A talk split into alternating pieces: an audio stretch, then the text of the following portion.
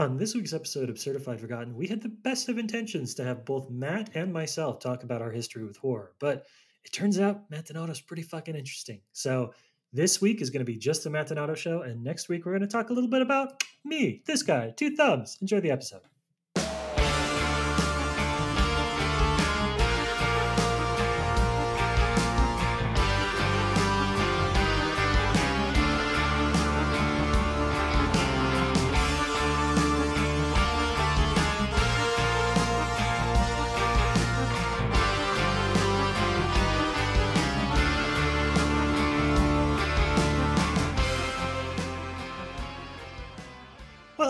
Everyone, and welcome to this week's episode of Certified Forgotten. Uh, it is November 9th. It is post election. We've been screaming gloom and doom for months and months and months, and uh, we're still here. So, congratulations to us. Um, and, you know, you are listening to Certified Forgotten. We are the only horror podcast that reviews films with five or less reviews on Rotten Tomatoes. It is our way of saying what is out there that you have forgotten, what deserves to be rediscovered, and what deserves to be part of the new canon. I am joined, as always, by my buddy, my co-host, the person who helps me make sense of this world and the films that are in it, Matthew Donato. How you doing, bud? I am horrified for you because I don't know what's in this world and the movies within it. So I hope you're not taking my uh, lead here. I said help make sense. I didn't say that you made sense. There's a whole gray area there that you're okay. Oh, okay, so basically it's like do as I say, not as I do. One of those one of those situations. Those that can't teach, teach gym. Yeah, it's, it's that kind of a scenario. Yeah, those who can't create become critics. You know the whole Correct. the whole thing. Correct. We have no talent, so this is what we do for a living. And so every week on Certified Forgotten, we have an awesome guest, and this week we don't. We don't. We don't have a guest. You know, Or we're- or wait, or we have two, Two? amazing guests. Two Either way, guests. Yeah, so we had gotten a little bit of feedback from some of our listeners that we have spent a lot of time talking about other people's origin stories and how they came to the horror genre and what it's like to grow up a fan of the horror genre. And they lamented the fact that our own conversations about this stuff have been a bit more piecemeal, right? Like Donato and I will throw out topics and we'll throw out ideas and little snippets of, of kind of how we came to be as horror fans. Um, but you never really get the whole thing in one con- concentrated episode the way that you do with our guests. So we thought that now after Halloween, after a great month of publishing content at certifiedforgotten.com, that we might we might take a breather. Uh, we might take a breather. We might build the bonds of our friendship and and just talk to us about us. Isn't that right? Yeah, totally. And I specifically do want to call out this was an idea from our Patreon supporter, Corey Maurer, and basically came to me one day on DM, floated the idea, and Corey was just said out loud, like, yeah, I love getting to know like all these guests, but like I still don't know if I like know you guys well enough. And I, immediately I was like, that's a that's a valid point. So I came to Monagle with the idea, and Monagle was into it immediately. So the big thing is also to stress we couldn't not find a guest. Like we're gonna have plenty of guests coming in the near future, and Mhm. it's gonna continue just as we did. The but this is more to yeah, this is more to kind of explore something on the on a little different path. So I I do appreciate the fact that we can take a step back and I don't know. Hopefully, you guys get an idea of number one why we do this podcast. I know we talk about it a lot, but just to kind of get a little deeper and also know better know your mats. Yeah, yeah. Get to know your mat because there's a lot of us, and we all we're all big fans of horror films for some reason. So if you get to if you listen to this episode and you get to know us, then that's two more off the list. So where do we want to start this off then, Donato? Uh, where where let's since I usually play sort of the MC and you get to be the color commentator. I say that I'm going to do that again here, and I'm going to say, so Donato, um, talk to me about your early days of horror. And I know you've said before on the show um, that you kind of grew up, that you were a bit of a scaredy cat for some kind of stuff, that you had sort of a your own like later in life transformation, like a lot of us. But before we get to those films, before we get your, I know you're going to talk about Child's Play. Before we get to Child's Play, what like what was your earliest scary memories? What were the things that frightened you, or the media that frightened you when you were as little as you can remember? we're gonna have to go back a little bit here and we're really gonna have to dig because to get to the point of where I get into horror and to make the point of how big of a change I guess it was for me. Let's just dig all the hell way back and go with like little Donato, maybe middle schoolish. Uh, but I mean, younger than that, I was never into any kind of media that was Halloween. Uh, my mom's favorite stories to tell are the ones where I was too afraid to leave the beach blanket because I hated the feel of sand and like immediately was just fearful of things. And I would never go into the Party City Halloween specific aisle because I was so deathly afraid of all the masks. I had a huge aversion to anything scary.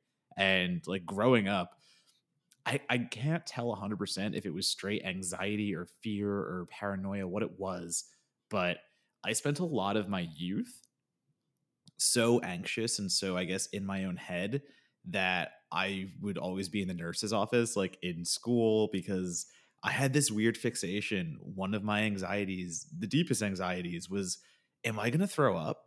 And I know that sounds so weird, but I had such anxiety that I would convince myself almost to the point that I was going to be sick every day just because I didn't know if I was going to be sick every day. Like hmm. that, that was me for a long time in my life. And I think that really leads kind of like into middle middle school. Eh, I mean, until then I was definitely I had all those aversions.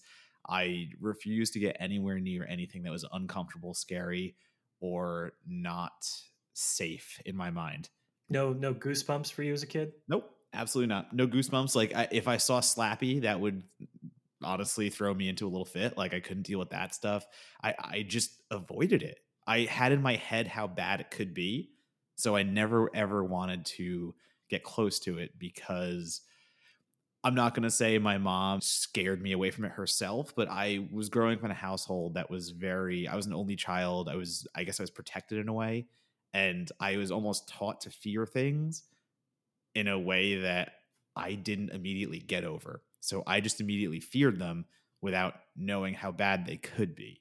Uh, no goosebumps, none of that. Like honestly, the biggest, scariest moments for me were like watching Jurassic Park too young as a kid, and the raptors scared the hell out of me. I mm. don't know if I dropped this on this podcast, but I used to have like vivid, recurring nightmares of the raptors just like hunting me through my own house that was an early scary memory. Uh, I saw, I forget what year it would have been, but whenever Independence Day came out, my dad let me go yes. to the movie theater to, to see that.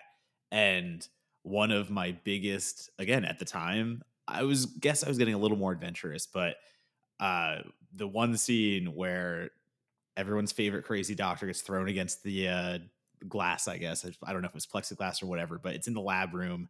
The alien takes over, takes over the crazy doctor, and you just have that horrific, monstrous image of tentacles and all that stuff. So that really threw me for a loop. And man, I think I avoided hard just again getting into that Chucky stuff. I was way too young and I saw a commercial for I'm gonna say it's Seed of Chucky. It might not even even been Bride. It might have been that we now know is the goofiest, it's the most comical.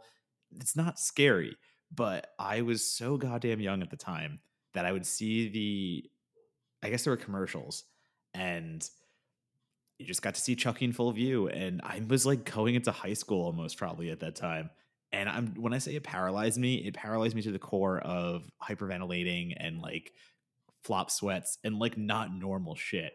I had a lot of stuff I guess I was dealing with at the time and it really just kind of like scared me away from horror so vividly and so deeply uh, and you know i guess bride of chucky is the better example because i'd be at like a sleepover with my friends and it would be on the tv and i couldn't look at it. Like i had to literally look away and pretend like i was doing something else while they were all laughing at it because i was just so in my own head about that stuff. So it didn't become a thing for me really until college. College is when i kind of broke out of my shell and um, also, growing up, I had preppy friends. Uh, my friends were like the top, honestly, God, like they were the top like 10% of our entire graduating class. So I had the smart friends, uh, and I wasn't totally like them as, as well. I wasn't in all the honors classes and things of that nature.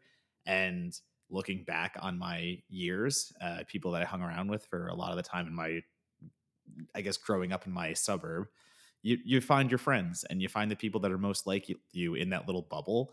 But i just re- never realized until i got out of that bubble and really like graduated college even how different i was. And horror was different to them and i would get ridiculed for liking things that were so different. So i think that kind of kept me out of it a little bit. And then finally in college i started finding my friends. I started finding the people that were like me and they were the ones that got me really into going to like every horror movie that premiered uh, on that Thursday night. Every big budget ticket, everything what we could do, they started indoctrinating me into horror and getting me more comfortable and like they knew how to do it right. And at the same time, I was also coming into my own finally as a person. And I realized that all the things I had been afraid of for so long had like robbed me of so many experiences. And horror was my one way to fully, I guess, give myself to one of my fears and give myself to this thing that I've been fighting for so long. And I honestly did that through Child's Play. That was one of the big ways that I kind of said, all right, fuck this. I'm taking this by the horns. Like, Chucky has been such a monster in my entire life. So, like, I had to get over that somehow. So at that point, I think I was able to binge, God, everything up until her. Maybe it was for Curse of Chucky. I think it was for the Curse of Chucky Junket because that literally put me face to face with all this shit. And I realized what a jabroni I had been my entire life. And I realized, you know, all these things that horror could be and horror was, and, you know, all the scariness that I had built in my head. And I realized I really needed to get a hold of that stuff because I was going to keep missing out on tremendous opportunities and events and lives and something as dumb as going on a roller coaster for the first time after I'd been so afraid of it. It's that same thing. I finally had that adrenaline. I finally like realized what I was missing. And yeah, so horror has filled a place in my life and it's been a thing that I conquered and continue to conquer and appreciate and go full force into because I don't know. I it's it helped me find out who I was and everyone that I started in like becoming friends with in the horror community as well. Uh, oh, so many people I could name that really when I needed it the most and when I like felt my most outcast. I, I know it's like a cliche that horror people talk about, and uh, the community is so good in some aspects. And I'm not going to say it's all good. I'm going to say it has its negative sides as well. But the people that I did find and that I do trust, like I've never felt better about myself, and I still attribute that to horror itself. So like it's something I'll just never be able to give up. And I think that's everything I can say right now. Well, no, because I'm going to treat you like a guest, so I'm going to ask follow up questions. Okay. Um, which and one of them is, you know, you have talked about this. You've mentioned it like brief, so briefly, so in passing on the podcast, and you've talked about it on social media. If, if people follow you on social media, your dad is a cop. Your dad is a cop of some renown, um, yep. who yep. was known for cracking some pretty difficult and violent cases. You know, I know all parents, regardless of what they do for a living, want to keep their work life separate and they want to make sure that their kids aren't exposed to whatever tensions happen during the workday. But do you think do you think that that impacted you at all as a kid? Do you think it changed how your parents and you talk about your mother, maybe your mother in response to the stuff that your father had to deal with professionally? Do you think that it kind of that that contributed to the way that you grew up or to you know maybe you kind of had a secondhand knowledge or like this vague understanding that there was bad stuff in the world that your dad was dealing with? Do you think not to play amateur psychologist here but do you think that was kind of part and parcel of, of maybe that tension and anxiety you felt as a kid? Yeah i think that's a really interesting point because i'm going to say that my dad really kept it separate. My dad was a detective in new jersey and as mr monagle said i mean there's a book written about a famous serial killer that he himself brought to justice, and he would not let the case close. Uh, it was basically this terrible monster of a human being, and he was a man who would prey on mostly, you know, he would try to find illegals, and he would find a way to lure, them in he would be the best boyfriend. He would be the best everything. He would almost, I, I, forget if he actually married a few, but his MO was it was so anti what killers usually do, where they want to stay away from their subjects and targets, where the serial killer brought them in and he made them comfortable and he made them basically love him.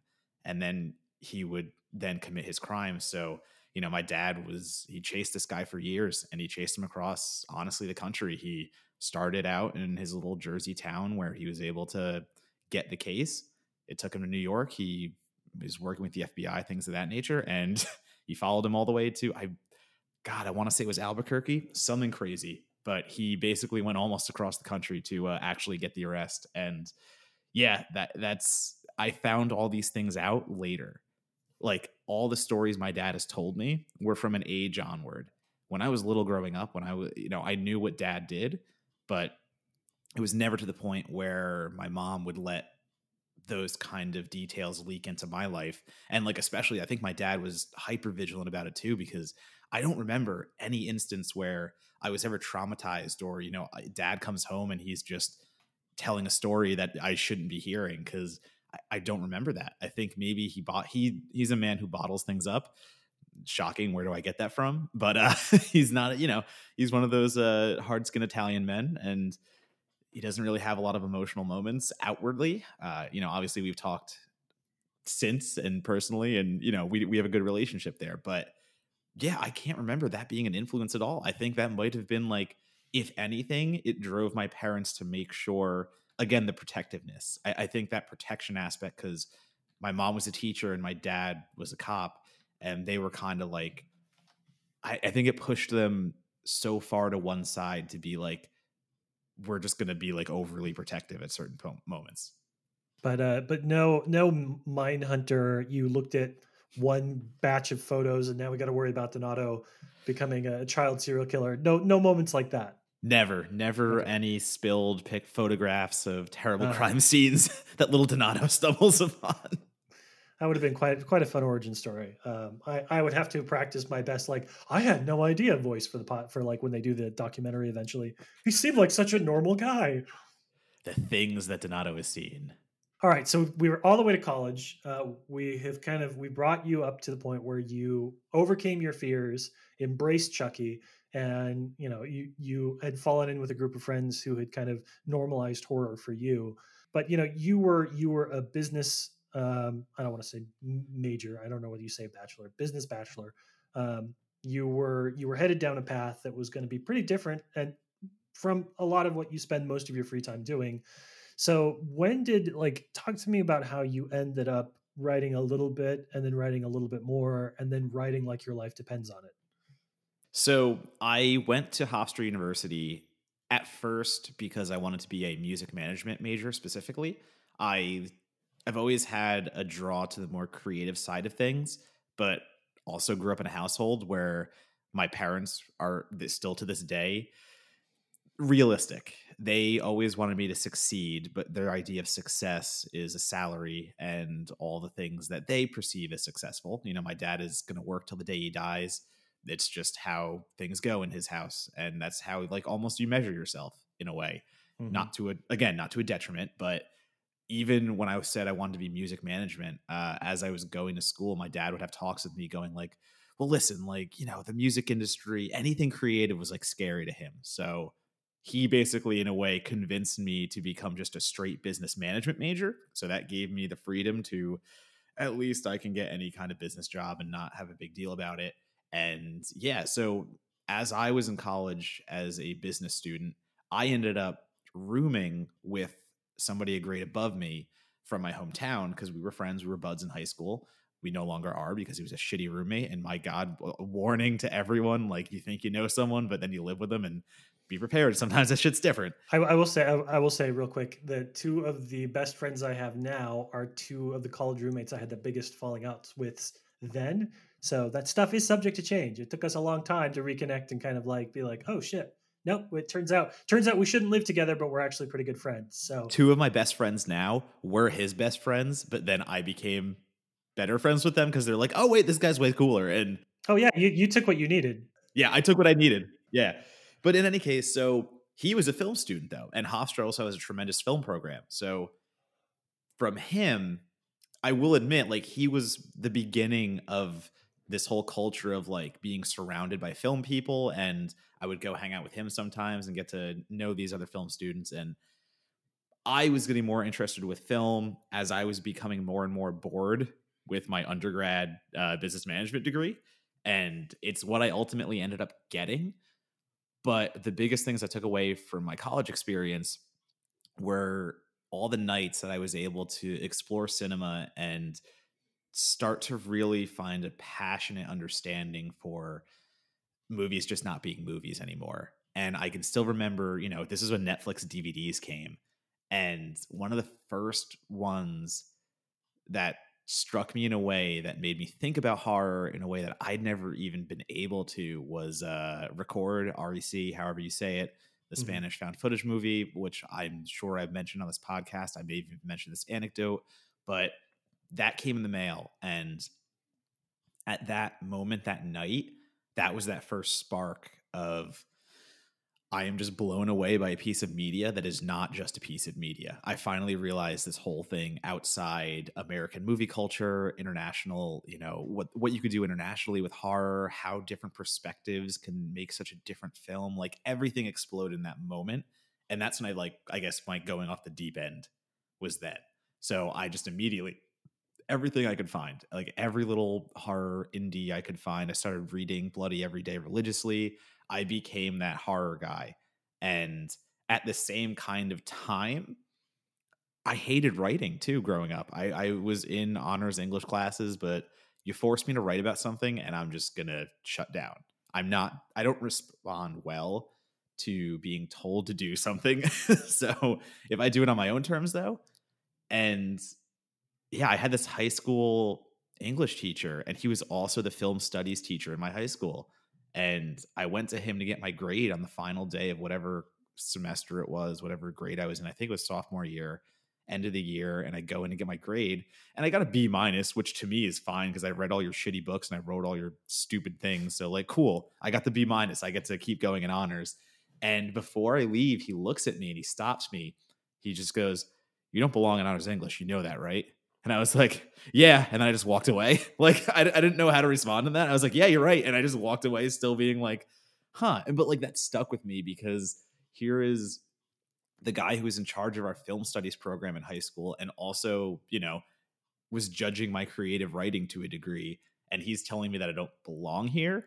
And then, cut to a few years later, uh, my girlfriend at the time, she liked to journal and whatever.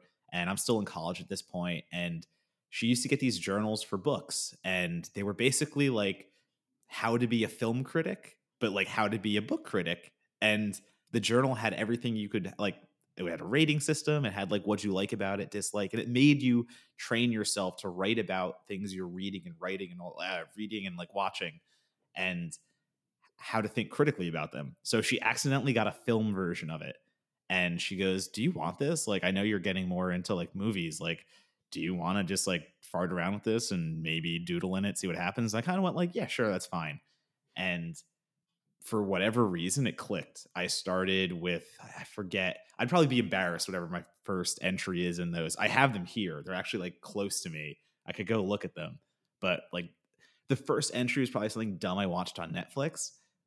But I started to write and I started to really kind of enjoy the process of recommending things to my friends and I was really getting it to the point where I could watch all these independent horrors and these independent like anything that wasn't mainstream. And I could go to a separate group of friends who weren't the ones introducing them to me. And I was the cool guy in a way being like oh man have you guys seen this? So you know I, rem- I remember like bringing Tokyo Gore Police to them and blowing their minds having just had my mind blown. So everything started to click in that moment and I was just kind of doing my own little blog. I started it, of course, like any other film critic.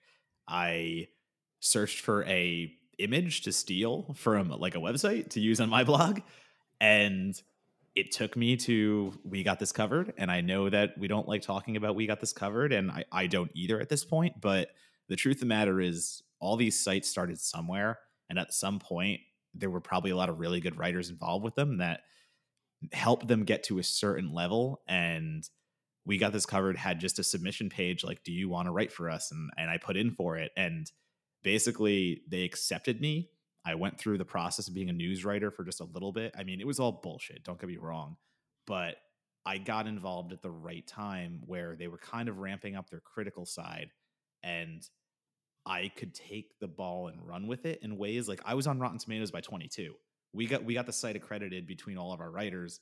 Uh, we were doing some great stuff, and you know I still talk to those writers to this day because it pains me so deeply to know that at a point the person who was running we got this covered actually did want to give it to all of us and he just wanted to manage it and like let us kind of drive the content and do things the right way and i mean yeah then he figured out how easy it was to do things the wrong way and now that's the we got this covered that you know and that's why none of us are there anymore but for just such a short time, uh, I was able to basically build my life around we got this covered and it got me into places I needed to be. And so did my business degree because lo and behold, I still have had the same kind of job out of college since then. And you know, sorry, not the same industry, so not the same job. I've been I've been progressing there as well. I'm pretty successful in certain places, so it's like, yeah, I just kind of built up my, both of my careers. You know, I moved to New York City the minute I could for the job, and because we got this covered, needed someone to be there in New York City to do things. So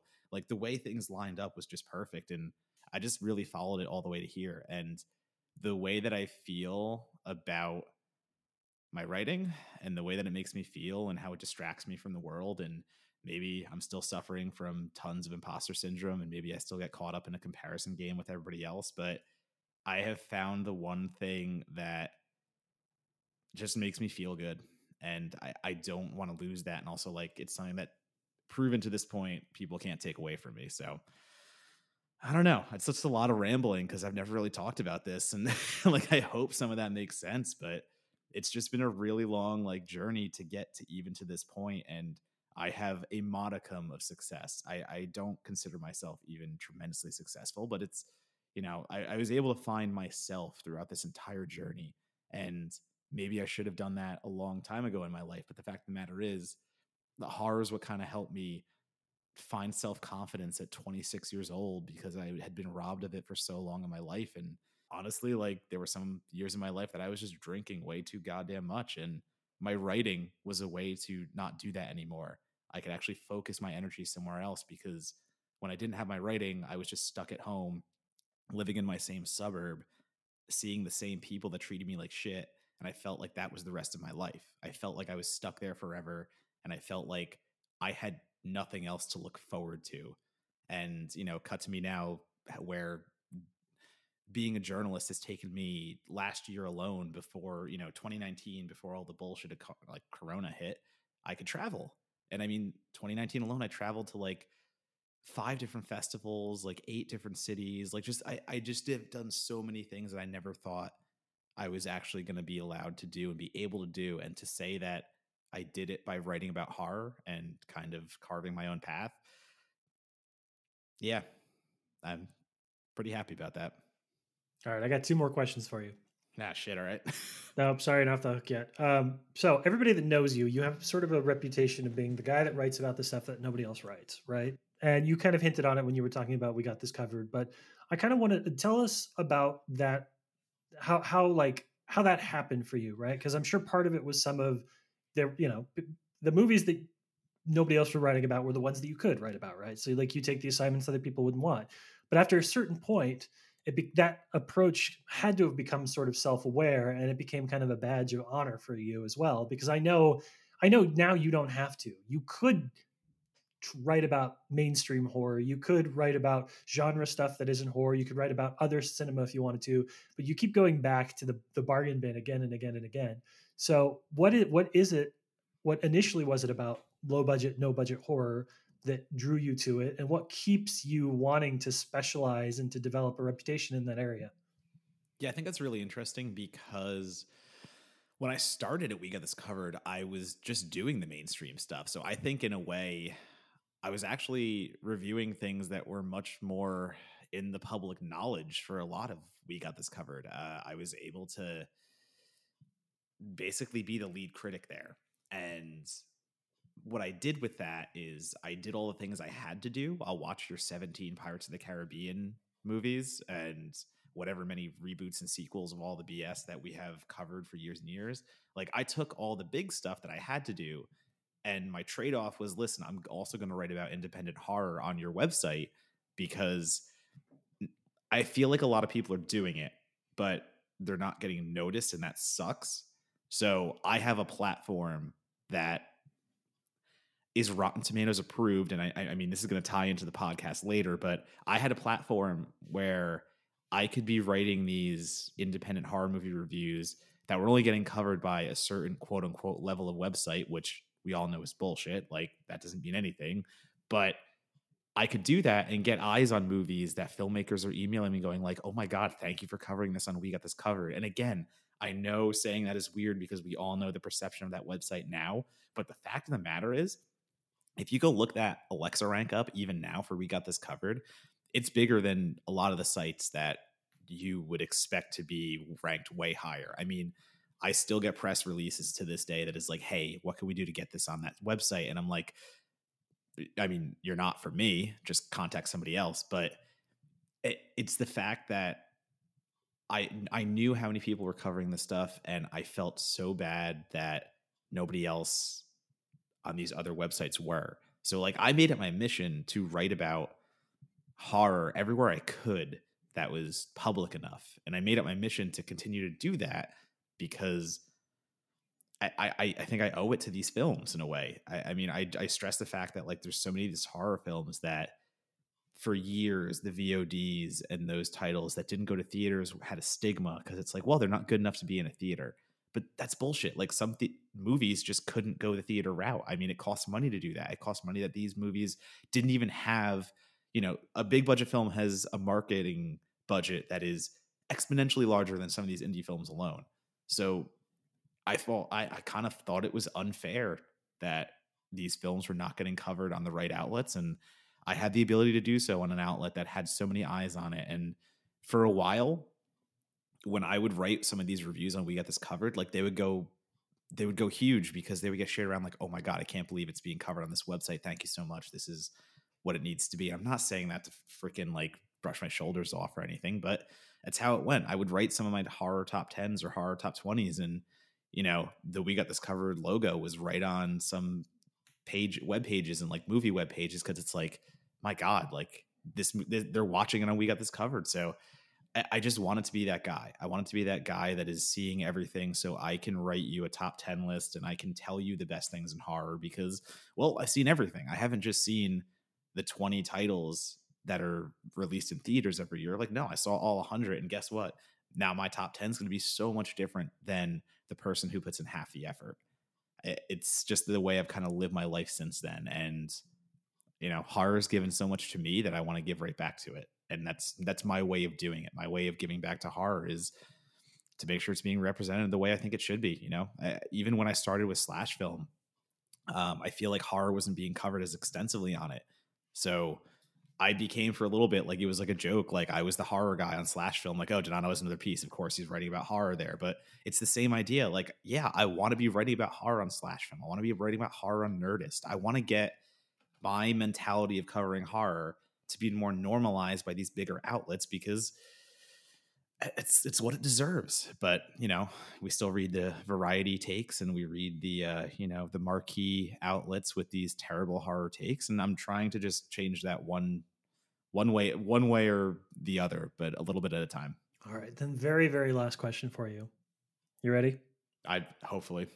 What was the moment where you realized that you had developed your own niche, your own clout in the industry? What was like the first time that you can remember being like, "Oh, I'm actually a film critic. I'm not somebody who writes about film, but I am a film critic." Thinking hard on this one because I almost want to say I still don't believe I am. I feel like I'm just someone who writes about film, and that's that's fine for me for now.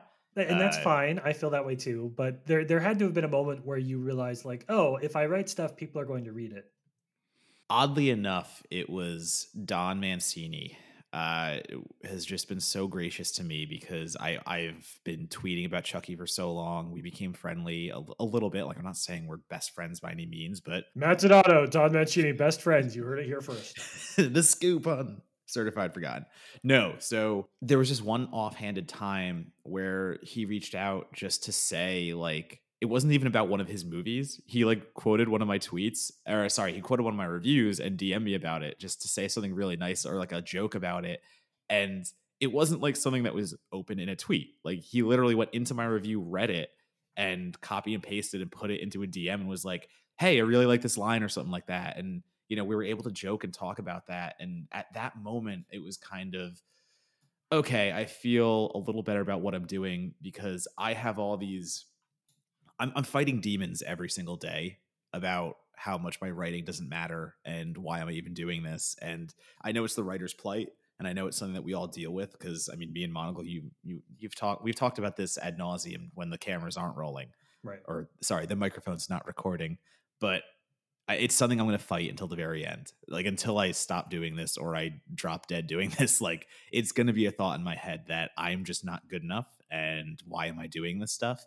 But then something like that Mancini interaction happens or someone is nice. I remember uh, I think his name was Sean Abbey, but like I was just at South by. I was like going to the bathroom and someone stops me as I'm coming out and is like, hey man like i've been reading your stuff for like years like i'm so happy when you're here covering south by especially like i'm a local texas guy so like it's just so cool that i get to run into you and like i just want to say like good and i'm just like well fuck. Like you know you have one of those moments and they don't happen for me that often and when they do happen it just you know it really it really kind of rejuvenates everything and you know even this year alone i was able to write about the farewell and write about it in like context with um my grandmother's death and how I kind of had a very like deep kind of connection to the farewell that I didn't realize until I was home for Christmas and it was the first Christmas like without her and I was able to turn that into an article that I'm in love with and honestly it didn't get great traction when I posted it cuz that's how things go. I think I kind of have pigeonholed myself a little bit to be uh the guy who just kind of drinks a lot and tweets about movies and will write about them and I think I kind of screwed myself a little bit there uh, because I don't think people give me the credit as a writer that maybe they would if they actually read my stuff. But say vie, and Lulu Wang eventually tweets it out two days later after she reads it and quote tweets or she like finds my tweet, quote tweets me and puts a really you know personal message with her tweet saying how much she appreciates the fact that you know someone would take the time to write this and the fact that someone had that connection to her film blah blah blah but mm-hmm you know, it, it's not a thing where my piece was ignored. Like it was a thing that the creator was so deeply moved by something that I was able to put out there. And the fact that I don't care about everyone else who didn't read it at that moment, I kind of wrote that piece for Lulu Wang to say thank you. So, like, for her to have that recognition, uh, it just made it, it made everything a little better. So, I think moments like that are the ones that kind of fuel me for the next few months of just sitting around going like, well, I wonder if anyone's going to read this.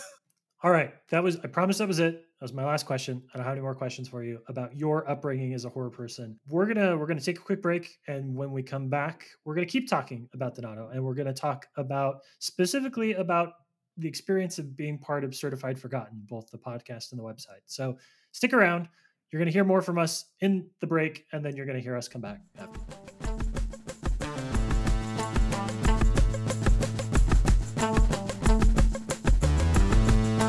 You know, we say this every single week in this bumper section, but we really couldn't do what we do without the support of our patrons. They are not only the people that are helping us promote and support financially these writers that we love to have on the site, but they're validating. They're the folks that are like, hey, not only do we like what you're doing, but we like what you're doing enough to financially support you. And in the year of our Lord 2020, I cannot express how much just that simple thing, that simple concept, really keeps us going. So we want to we want to recognize them by giving them a little bit of a platform here to talk about whatever they want to talk about, which is where Donato comes in and says, "Here's what I'm going to read."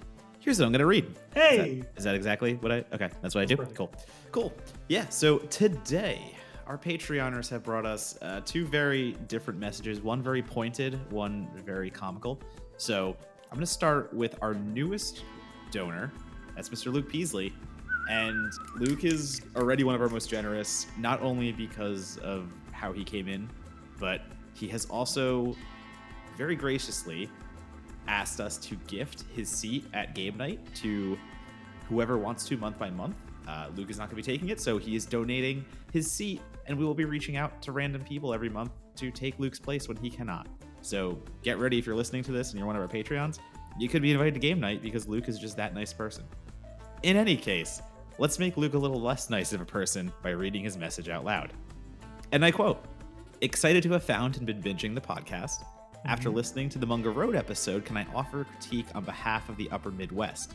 Monagle, please stop pronouncing the S in Illinois. Otherwise, awesome stuff. Thanks. If I stop pronouncing the S in Illinois, then the communists win. Then the Illinois album by Sufjan Stevens does not make any sense. So um, I'm sorry to have lost you as a patron, but it, it, in the in the battle between an entire state and Sufjan Stevens, I gotta side with my boy Suf. I don't know how to react to that, so I'm just gonna move on. Feel the noise, Illinois. That doesn't rhyme. Whatever, it's fine.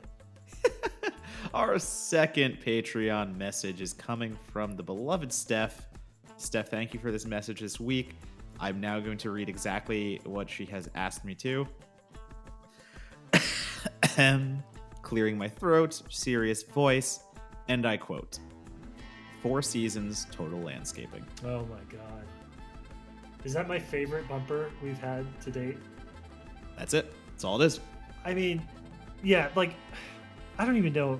It was one of those things where, as it was happening, you just you, you you couldn't even wrap your head around who it was that fucked up, and and the stuff that's come out since about the speaker that was there and his let's say checkered history in the community. It's just like, God, that is the gift that came on giving. Like it has actually been a really awesome last couple of days in terms of Schadenfreude for all of us, but that moment, that moment uh, feels good, man. Can't always say it feels good, but feels good. If you liked the Four Seasons Total Landscaping snafu in real life, then can I suggest going on Twitter and finding the video of the furry community creating the Four Seasons Total Oh. Landscaping venue in virtual reality and then hanging out with all their furry avatars there having a good goddamn time. It is one of the most wholesome videos I think I've seen this year. Uh, apologies to faithful listener Rudy Giuliani. I know you're a fan of the show. I'm sorry we uh, we we're throwing you under the bus here a little bit, but what can we do? What can we do? Four seasons landscaping, bro. what, what are we supposed to do there? All right, and on that note, let's get back to the Donato show.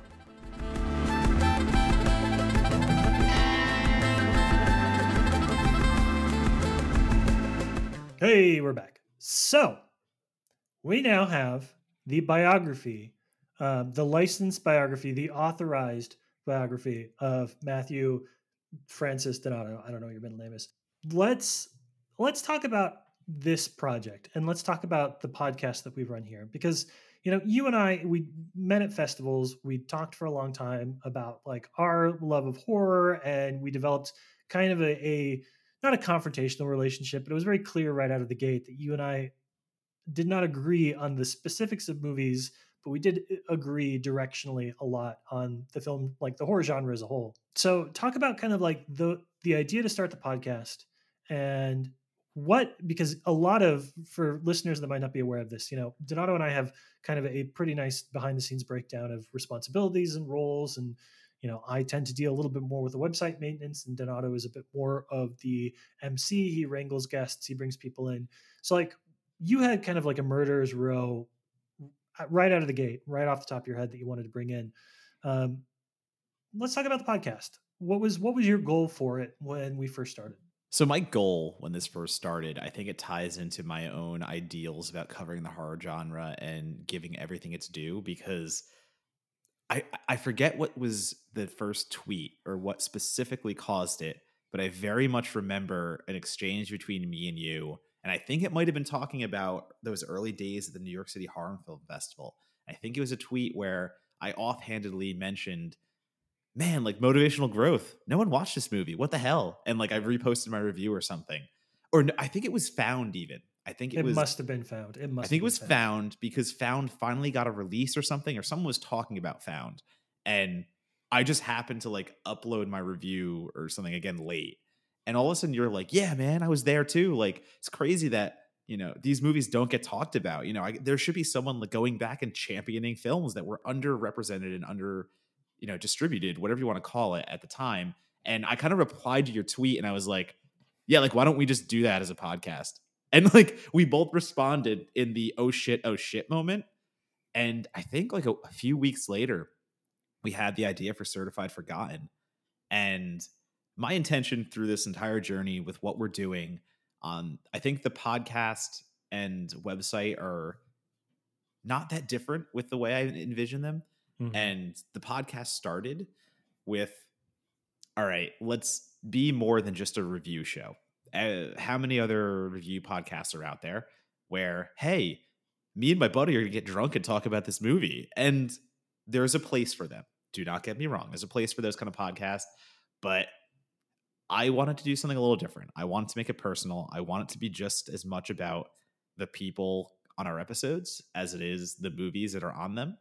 And I really want these conversations to be something that sticks. I don't want them to just be offhanded anecdotes and all this ramble. And I want to marry the idea that horror can be entertaining and also very thoughtful. And so can the people who talk about them and write about them. So that was always my thing with the podcast. And if we could kind of dredge up some films that we knew we loved along the way, it was just going to be like the cherry on top. So I think when we started the podcast, our idea was let's take all these movies that we know are underseen and maybe they're movies that none of us between me and you matt and then our guest have even seen yet so we're kind of going into it blind and it's like we can discover new titles and that could be fun and i think we found out very quickly it's not always that fun because our first few episodes were not selected by our guests and we had to cover such films as high moon that were just not good yeah. and that didn't make for as fun an, an episode as I wanted because it did become more of a review podcast. It became more of exactly what I didn't want it to be. And once we started bringing in guests who had something they were so passionate about and they could bring it to us and we could watch it, like the conversation was already written and scripted. It was like those guests came in with such energy that we didn't have to find a way to make things interesting. We didn't have to find a way to ignite the fire under a guest's feet because it's already there. Like it's they already have a burning passion for something and they're like, "Yo, I can't wait to share this with you and the viewers and the listeners. Like however this is getting out there, I just can't wait to share it and I really hope they like it as much as I do." So that was kind of like a light switch for me. The minute that we got somebody else that excited about a movie and we hadn't even started talking to them yet, uh, it, it was just everything. Yeah, and I I know that we've I know that we talk about like those early episodes and the fact that we didn't, you know, we didn't let the guests pick their own movies, um, which is why we started bringing people back a second time to have the opportunity to correct that mistake.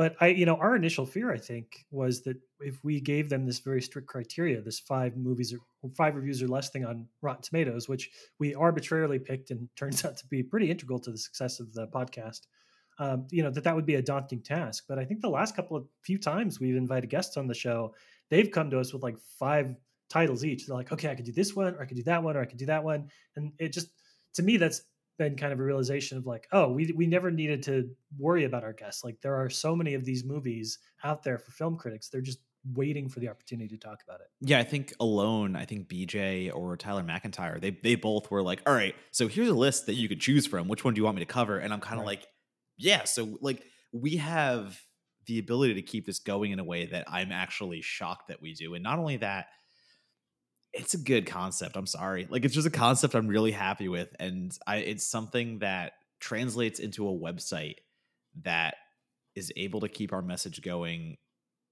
and I adore that even more because we don't have to stay to these parameters that we've set. You know, we're having more fun with the website. We're able to do things. And not only that, you know, we're able to promote voices on the website that I'm, you know, one week alone, we had a writer from Puerto Rico and a writer from India able to tell these personal stories that aren't on any other website I'm really seeing right now because how much is uh, Bubble going to fit into the SEO of most other sites? It won't. And we have that freedom where we've already said out loud, we know this is going to take a while to take off. We know that we're not in this to get the highest clicks on anything. And we're just here to let writers explore topics that they've wanted to explore for a really long time. And, you know, to post something that personal and that out there, quote unquote, at the moment, uh, versus what other people are posting, it it's been so much fun for me. You know, I, I, did I have I taken more editorial work on than I should in the sense that I'm now working a day job, watching my own screeners, writing my own reviews, and now editing someone else's content on top of all this. That you're paying yeah. out of pocket for, right? Sorry, yes, that we're that we're paying out of pocket for. Yeah, no, I'm an idiot. Like I don't know why we're doing this, but in the same regard, the most rewarding parts of my last few months have been reading these pieces and hearing in my head, obviously, as I'm reading the pieces, uh, the voices of writers that I have not heard yet. And the fact that we can kind of pay them for their work and maybe give them a start somewhere and give them the confidence to do something it's it's been everything. You know, I, have I've found rejuvenation in that myself. Uh, so that's been such a thing driving forward, and to the point where uh, there's actually I haven't told you this, but there's like one or two podcast guests that I'm pushing for hard, and they've never done a podcast and they're kind of nervous about it. So I'm never gonna make them do it, but there are two people I would die to have on our podcast, and they're kind of working up the courage for it. So like that's what I'm here to do. I keep just like slowly pushing them every once in a while, reminding them like, listen, I just want to get you there to talk about horror. You don't have to be that personality type that like would do well mm-hmm. on camera, things like that. I just know you're passionate about horror, and I think it would make for a great episode. And that's that's exactly what I want from every episode. And that's one people, thing that. Oh, go ahead. No, I was gonna say I just want people who give a shit about horror as much as we do to come on here and share that with everybody and that's something that that you had put out there pretty early in terms of the website was you know oh, at our loftiest we were hoping to be we are hoping to be the dissolve of horror a site where people can write about niche topics. And we really build up enough faith with our audience and with readers that that they'll support that kind of content. But you know i think one of the things that that i really admired about working with you on this project is kind of out of the gate we we really like as much as you know anybody who starts a website is like it's going to be the next big thing you know maybe it will be maybe it won't who knows? There is no next big thing in web design unless you are already have a big thing in your belt right? Like the easiest way to become a millionaire is to be a millionaire. But um, the the thing that i liked about this is we both were on the same page about the fact that certified forgotten is not going to be the answer for any type of horror criticism. It is just going to be another venue. And if we if there are eventually enough venues for people to write then people can start to focus exclusively on horror. If there are enough paying outlets for horror criticism, then that is going to elevate the genre because people are going to realize that they don't have to put, you know, kibosh that horror pitch that they have in mind and, and write about the next Marvel movie instead. That there is, it is sustainable, it is livable for them to decide to focus on the genre that they love and that was always something that you were super passionate about right out of the gate. And it wasn't one of those things you know where we were like oh we need to you know we, we've got to have we got to do this or we got to do that or we have to reach this point. It was about we are going to we're going to make sure that we can pay for voices as long as we can um, until we can't anymore. And until then uh, you know these people that are trying to make a go of it they'll have one more place they can pitch.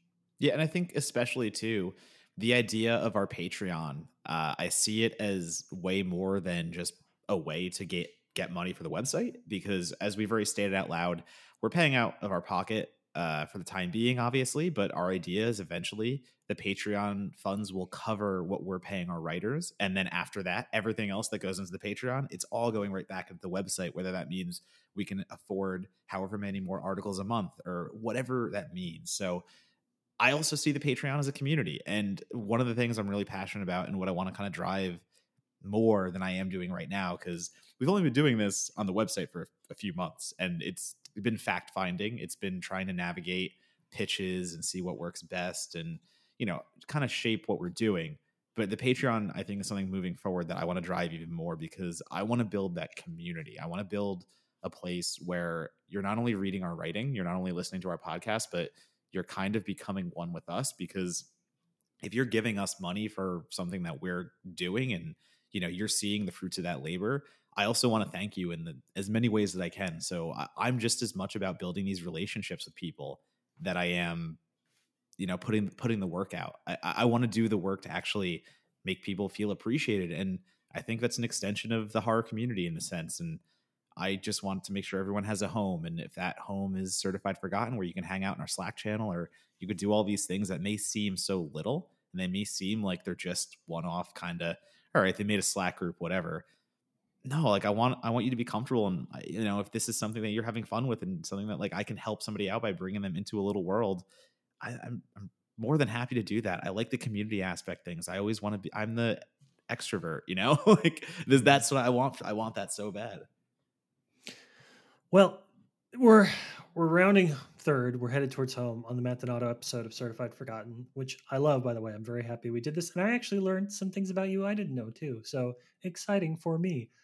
But um, I want to talk, I want to kind of finish by talking about some highlights thus far. Because, you know, as we were thinking about this episode, as we were talking about it, one of the things that came up is is there's been a few episodes over the past um, what is it, 18 months or so, that you think have really kind of epitomized what what this show can be um, what the idea of certified forgotten can be uh, when it works at its best. And this isn't this isn't to say that there are, are you know to highlight a guest or not highlight a guest. Our guests are our children. We love them all equally. We have some favorites, but we never tell them. Um, but there are definitely episodes, Donato, that I know that you've talked about that were like these. There were episodes that just stood out to you and like it worked. We it like the film was right, the guest was right, everything was. It really elevated the concept that we have here. So, talk to me about the the episodes of Certified Forgotten that that um, that you're the most proud of. So I'm going to start off the bat and just say the one episode where I feel like everything changed and that one episode that I referenced before where we finally had a guest come with a movie they brought to us and we realized, oh shit, this is the way things have to go from now on. Like this is just the way to do it.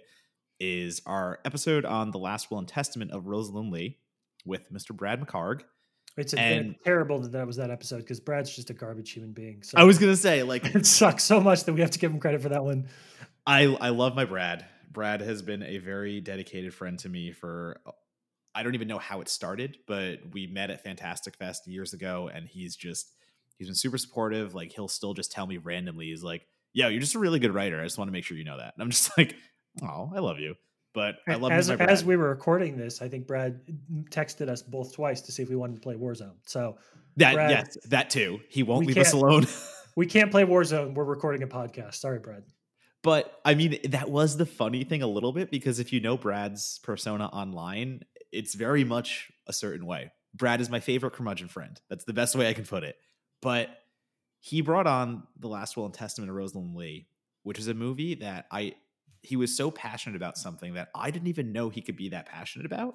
And the way he was talking about the film and the conversation we had, it turned from just reviewing a movie, quote unquote, to having this conversation about a sub genre essentially we started talking about films like rosalind leigh and we started getting into the fact of like why is a movie that we all love so dearly sitting at like one review on rotten tomatoes and everything started like it started clicking at that point being like no this is how we have to talk about these films this is how we're going to set certified forgotten apart a little bit so not only do i love the conversation we had I love the film itself. I I I don't play favorites, but I am gonna say Brad brought us my favorite movie so far that we've covered on the podcast. So I do Ooh. give him credit there. But the podcast hit its didn't hit its peak. It just found its groove in that moment.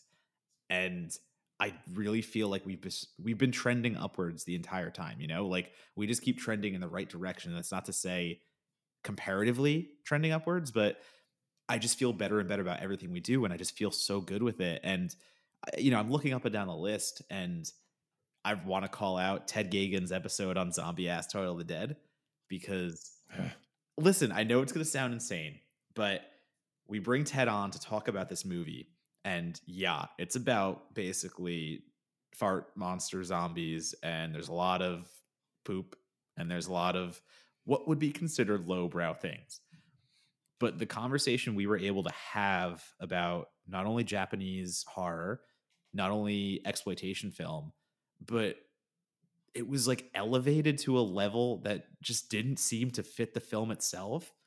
But we were also breaking down and dissecting this movie in a way that I, I don't know if we could do it any better if we ever replicated that. So that's what I feel most proud about as we keep looking at these episodes. Every single one is different every single episode we tackle, the themes in that film dictate how we start talking about horror as a subgenre and how we start t- like dissecting the nitty gritty in ways that it almost makes like an anthology for these episodes. It, it's you're not going to get the same thing every time. You know, we went from three episodes picking out of my butt are the Dead Mary episode with Xena, Cast oh, Deadly God. Spell with Jerry so Smith, and then Webcast with Mary Beth. And those happened in a row. And in Xena's episode, we're talking about Evil Dead ripoffs and existentialist 30 year old horror films. Then we jump to Cast a Deadly Spell and we're talking about H.P. Lovecraft meets like Joe Dante, in, and it couldn't be any different. And then Mary Beth brings in webcast, and we're talking about cryptic horror and we're talking about found footage. And like those conversations are so different. And up and down the list, every single one of them, the conversations like don't replicate it's it's been made me so happy and the way that we're able to get into the minutia and like talk about horror across so many levels and yet it's still about one film it, it's it's been i have been so impressed with the stuff that we've been doing i just want to say that out loud because i didn't know i could dig deep and find this kind of intelligence like you know what i mean everything's there and you just don't believe in yourself sometimes but you listen back on episodes and i'm like did i black out and say this i, I don't even remember this yeah i mean i you know again, this is the reason why we have our guest spring films because the, they lead the conversation, we react, and before we know it, there's there we're. It, I've never had a better conversation. I've never had more intelligent thoughts about a movie than I do when I'm talking to other people, and, and I have the opportunity to bounce off their better thoughts than mine. It's just it's so much it's so much easier to be smart when you're surrounded by smart people. That's what I've been doing my entire life, and I want to say that part of the reason why I keep getting better and better at what I do is because of that exact reason. And I pity those who are so self centered that they think everything revolves around them and they are the talent when man I, I am just happy to be in the same podcasting room virtually as some of these people that is correct well donato i think we got ourselves an episode i don't i didn't even know how this happened i, I don't know how we have a whole episode dedicated to me and we're just going to skip over you and never tell anyone who you are. That I, a, I'm fine with that, and B, I'm surprised your voice held out. Honestly, you don't even start with that. Like, you don't want to get me going because I could probably do this for another like two hours. I love hearing myself talk. I don't know if you've noticed that on the podcast. Yeah, it's okay. I had uh, I had the Patriots game on my phone, so I was I was fine. Oh, good. So you could just zone out. Yeah, yeah, that yeah, makes yeah. sense. There's like Donato, childhood fear, anxiety, emotional, and I'm like, da da da. Ooh, Cam Newton yeah, it's it's a pretty generic story coming up. Come on, you know. No, it's a good story. It's a good, like I said, I learned some stuff about you that I didn't know that I'm gonna file away. So well, we jokes aside, we will get to your episode next then, and we will uh we'll have a nice little Monagle episode for the next drop of Certified Forgotten because I I do think it's important to know the people that you're listening to every week. Uh, you know, as much as we can be just voices on a microphone, how much better is it when you actually understand uh, the thought process and kind of the upbringing behind that person? Yeah, and it, we, I mean, we we're never going to do this until we had already built something that was sort of somewhat successful. So it's nice to be at a point now where we're like, okay, let's turn the spotlight back on ourselves a little bit, and it doesn't feel self-serving. Although, you know, I don't care to talk about it. It's a little self-serving. It's a little self-serving. we're just patting ourselves in the back half the time. it's, a, it's a little self-serving. All right, Donato. Well, um, thank you very much. I suppose now is the time where I have to ask you how people follow you on social media if they want to. Hey, hey, hey. You can follow me at Donato Bomb on Twitter, Letterboxd, and Instagram, or you can follow along with uh, Certified Forgotten to see what I'm saying and see what we're posting. As for myself, you can follow me on social media at LabSplice, L A B S P L I C E. Please visit www.certifiedforgotten.com. Uh, we've got uh, some really exciting pieces that are that are already up. We've got some really exciting pieces that are coming up in the next week. You're going to be glad you did. Give it a click, give it a read. We appreciate you. Um, and God, if there's ever an episode for you to take us out in our custom fashion, it's got to be this one. Matt Donato loves Demon Way.